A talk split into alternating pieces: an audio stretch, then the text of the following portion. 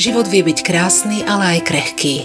S poistením od Kooperatíva, sponzora dnešného podcastu Pravdivé príbehy, budete pripravení na celý život.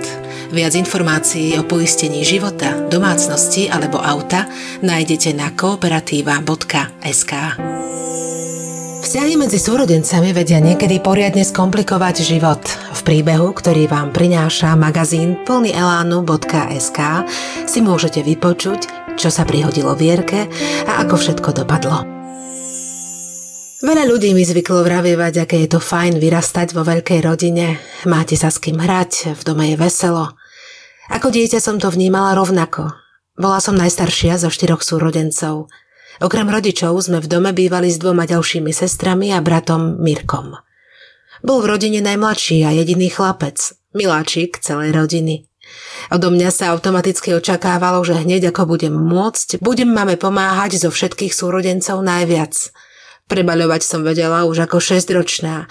Vždy, keď som sa vrátila zo školy, mi mama zavesila deti na krk, aby si mohla aspoň trocha oddychnúť. Žiaľ, keď som začala chodiť na strednú, mamička nás opustila. Chudák náš otec stratil zmysel života. Nič ho nebavilo, jedine sedieť s chlapmi v krčme. Celý chod domácnosti bol na mne. Kým moji rovesníci chodili na diskotéky, na výlety a spoznávali prvé lásky, ja som sa točila okolo sporáka, práčky a domácich úloh svojich súrodencov. Mojím snom bolo ísť po strednej škole na vysokú pedagogickú a stať sa učiteľkou. Deti som milovala. Neviem, či to bolo prostredím, v ktorom som vyrastala, alebo som to mala v krvi. Na vysokú školu som ale mohla zabudnúť. Nemohla som si to dovoliť. 16-ročná Lucia, 14-ročná Alenka a najmä 10-ročný Mirko ma potrebovali viac. Zohnala som si teda miesto sekretárky v podniku v našom meste. Ocovi sa do roboty chcelo chodiť čoraz menej, peniaze sme potrebovali ako soľ. A roky ubiehali. Ľudská si našla priateľa a odsťahovala sa za ním do Čiech. Z Alenky vyrástla krásna slečna, išlo jej to aj v škole – keď zmaturovala, zaumienila si, že pôjde študovať ďalej. A to rovno do Bratislavy. Pamätám si, ako sme sa vtedy pohádali. Cítila som to ako obrovskú krivdu. Zatiaľ, čo ja som plahočila a starala sa o nich, moji súrodenci rad radom povyletovali z hniezda a plnili si svoje sny. Doma ostal už len Mirko. Otec na ňom ako na jedinom synovi veľmi lipol. Dal by mu prvé aj posledné. Bol preto rád, keď si Mirko našiel známosť a rozhodli sa usadiť v našom meste. Tešila som sa aj ja. Aspoň sa budem mať na koho obrátiť, keby bolo treba pomôcť s otcom. V tom čase sa začali u neho prejavovať prvé vážne príznaky cukrovky. Tešila som sa, keď už všetci moji súrodenci stoja na vlastných, budem konečne aj ja môcť dobehnúť, čo som za tie roky zmeškala. Ale každému osud naloží toľko, koľko vládze. A tak si v mojom prípade asi povedal, že kto iný, ak nie ja, sa budem môcť o oca starať a doopatrovať ho. Miro mi pomáhal aspoň finančne, prispieval mi každý mesiac na chod domácnosti, na otcové lieky, ale inač sa nezaujímal. Maximálne sa z času na čas zastavil v nedeľu s vnukom na obed. Vtedy náš otec aspoň trocha pookrial a tešil sa. Dva mesiace pred mojimi 40. narodeninami otec zomrel. Odišiel v spánku, bez rozlúčky. Ten najväčší pozdrav ma ešte len čakal. Miro zariadil a zaplatil všetko okolo pohrebu. Prišli aj sestry, ktoré som nevidela 5 rokov. Ako svorne zvykli hovorievať, to najdôležitejšie si môžeme povedať aj cez telefón.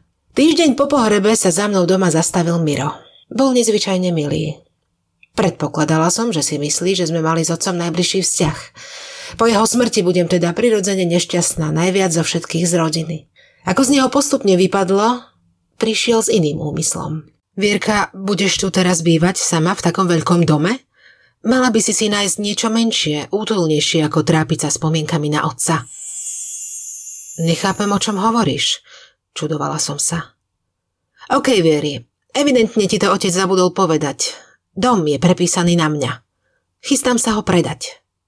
To nemyslí vážne, prebleslo mi hlavou. No to asi nie, Mirko. Ja som tu vyrastala a starala sa o vás aj o otca. Ak niekto, tak to som ja, kto by tu mal ostať. Nikdy som nebola vysadená na majetok v tomto zmysle, ale nemohla som uveriť, že Miro ma chce vyhodiť. Hneď ako odišiel, zavolala som sestrám. Ostali zarazené. Priznali sa mi, že oni dve už túto tému tiež rozoberali. Rátali, že po smrti otca dom prejde na mňa. Dohodli sa dokonca, že si nebudú na svoju časť ani nárokovať. Prenechajú mi ju ako vďaku za tie roky, keď som im nahrádzala mamu. Stále neveriaca som bola aj na dedickom konaní. Bolo to však tak, ako hovoril Miro. Otec mu, keď ešte žil, dom daroval. My nemáme tým pádom nárok na nič. Chcela som si od Mira dom kúpiť. Zložili by sme sa so sestrami. On o tom nechcel ani počuť. Nikdy nám však neudal ani jeden normálny dôvod. On už dom slúbil predať kamarátovi a hotovo. Je zvláštne, ako majetok dokáže zatočiť s ľudským charakterom. S Mirom sa odvtedy nebavím. Presťahovala som sa do podnájmu a prihlásila som sa na kurz Nemčiny. Tu som stretla Petra, môjho priateľa. Niekedy si sama zo seba robím žarty, že na staré kolena prichádzam konečne do puberty. Na minulosť nemyslím, nechcem myslieť. Viem, že čím viac by som sa v tom vrtala, tým horšie.